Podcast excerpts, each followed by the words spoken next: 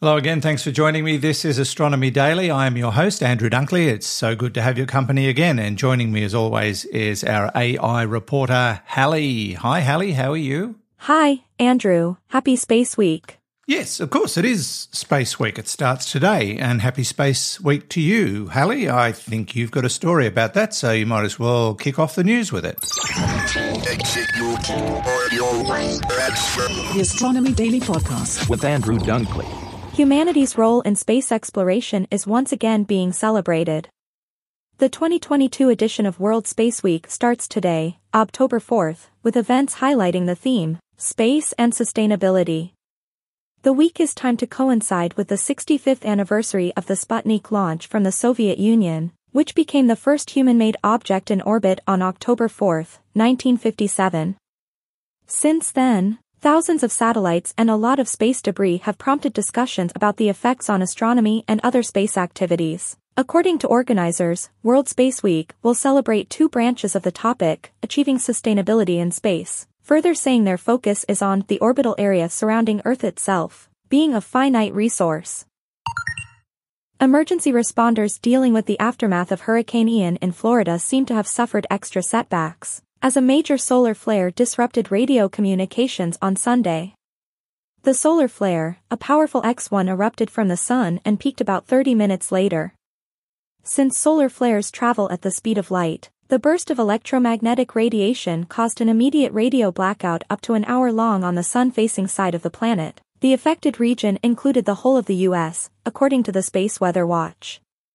The radio blackout, classed by the U.S. National Oceanic and Atmospheric Administration as a strong R3 category, most likely affected rescue workers using 25 MHz radios to communicate in areas where Hurricane Ian had already knocked out cell phone networks. Images from the Ingenuity helicopter show it had a piece of debris fluttering from its leg during its most recent flight.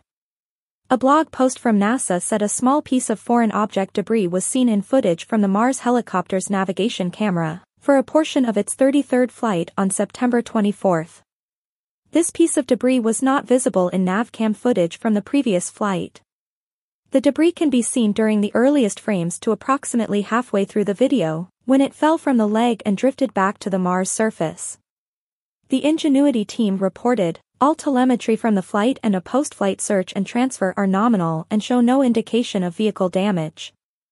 The most likely explanation is that the piece of fabric is something left over from Perseverance's parachute, or descent stage or even the back shell, which all worked in tandem to bring the rover and helicopter safely to the surface of Mars back in February of 2021. India's Mars Orbiter mission or MOM, may have finally reached the end of its operations after eight years spent orbiting the red planet. Ground stations operated by the Indian Space Research Organisation have lost communication with the spacecraft. The precise cause isn't yet clear, the orbiter may have run out of propellant, MOM's battery may drained beyond the safe operating limit, or an automated maneuver may have cut communications, according to media reports. Having operated at Mars for eight years, MOM, also called Mangalyaan, has far exceeded its expected mission life of just 6 to 10 months. The craft was launched in November 2013 and entered orbit around Mars in September 2014. And that's the news, Andrew. Thank you, Halley. We'll catch up with you again at the end of today's show. Now to other events in astronomy and space science. On this, the 4th of October, Uranus is a strange little planet with its clockwise rotation and the fact that it spins on its back. Uh, well, virtually anyway, pretty close. Well, a new study may have found a plausible explanation for this strange behaviour. It could have been caused by a moon migrating away from the planet, resulting in Uranus being pulled over on its side. And it uh, wouldn't even need to be a very big moon, as it turns out. Something half the mass of our own moon could have done it, although a, a larger moon would be a more likely contender. Now, the reasoning has been detailed in a paper led by astronomer Melanie Saillenfest of the National Centre for Scientific Research in France. Uh, this paper has been accepted in the journal Astronomy and Astrophysics, although it hasn't been peer reviewed yet. Some scientists have come up with models to explain the planet's behaviour in the past, including the possibility that a, a massive object collided with Uranus, and that was pretty well the most popular theory. And uh, other theories include uh, the fact that it was um, hit by a bunch of smaller objects creating the same effect, and it happened over a period of time. Both are plausible theories.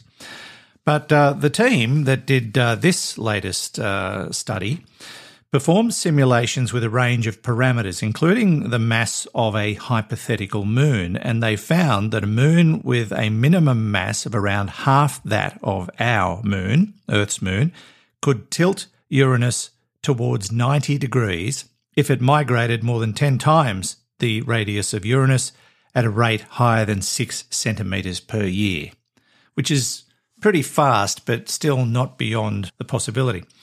However, a larger moon with the size, um, however, a larger moon with a size comparable to Ganymede was more likely to have been the culprit, if this in fact is the way Uranus ended up lying on its back.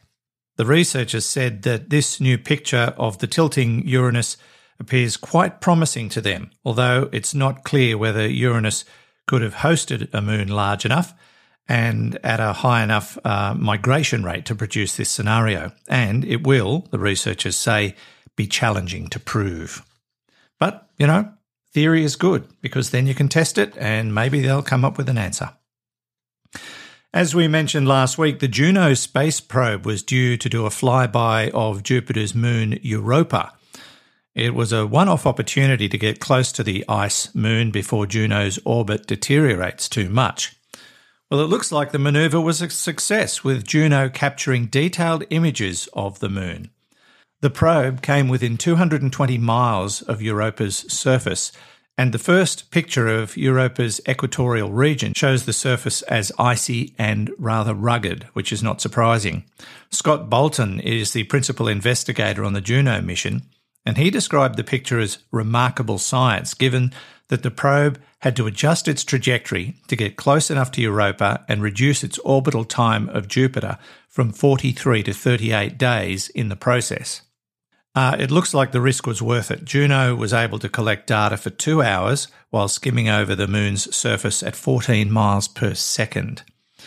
Uh, the interest in Europa is purely based on its potential to contain liquid oceans which raises a very significant question about whether or not it could host some kind of life.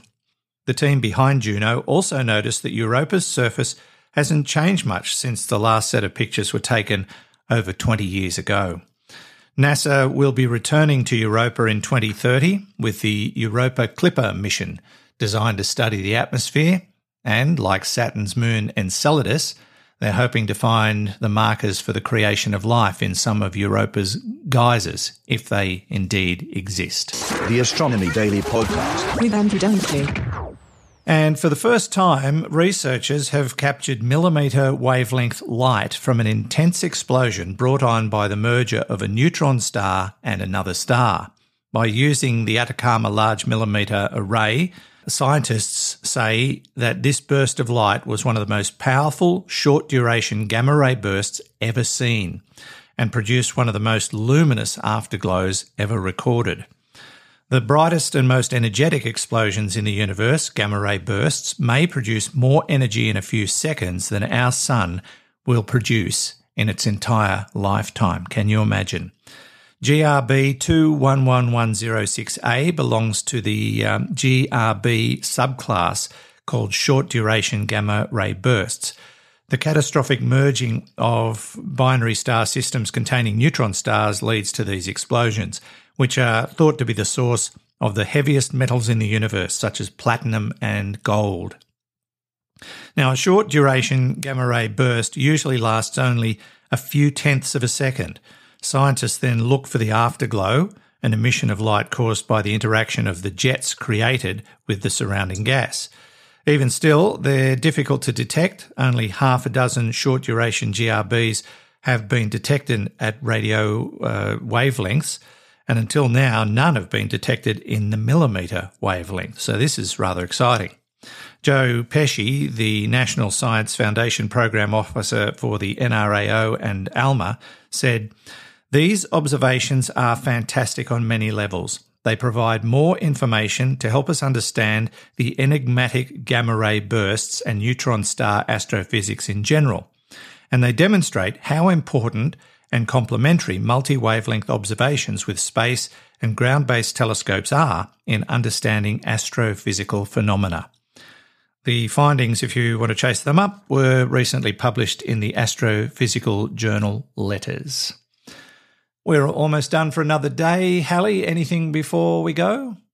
Yes, it's not only the start of Space Week, Andrew, it's National Golf Lovers Day in America, and I know you love your golf. So happy Golf Lovers Day.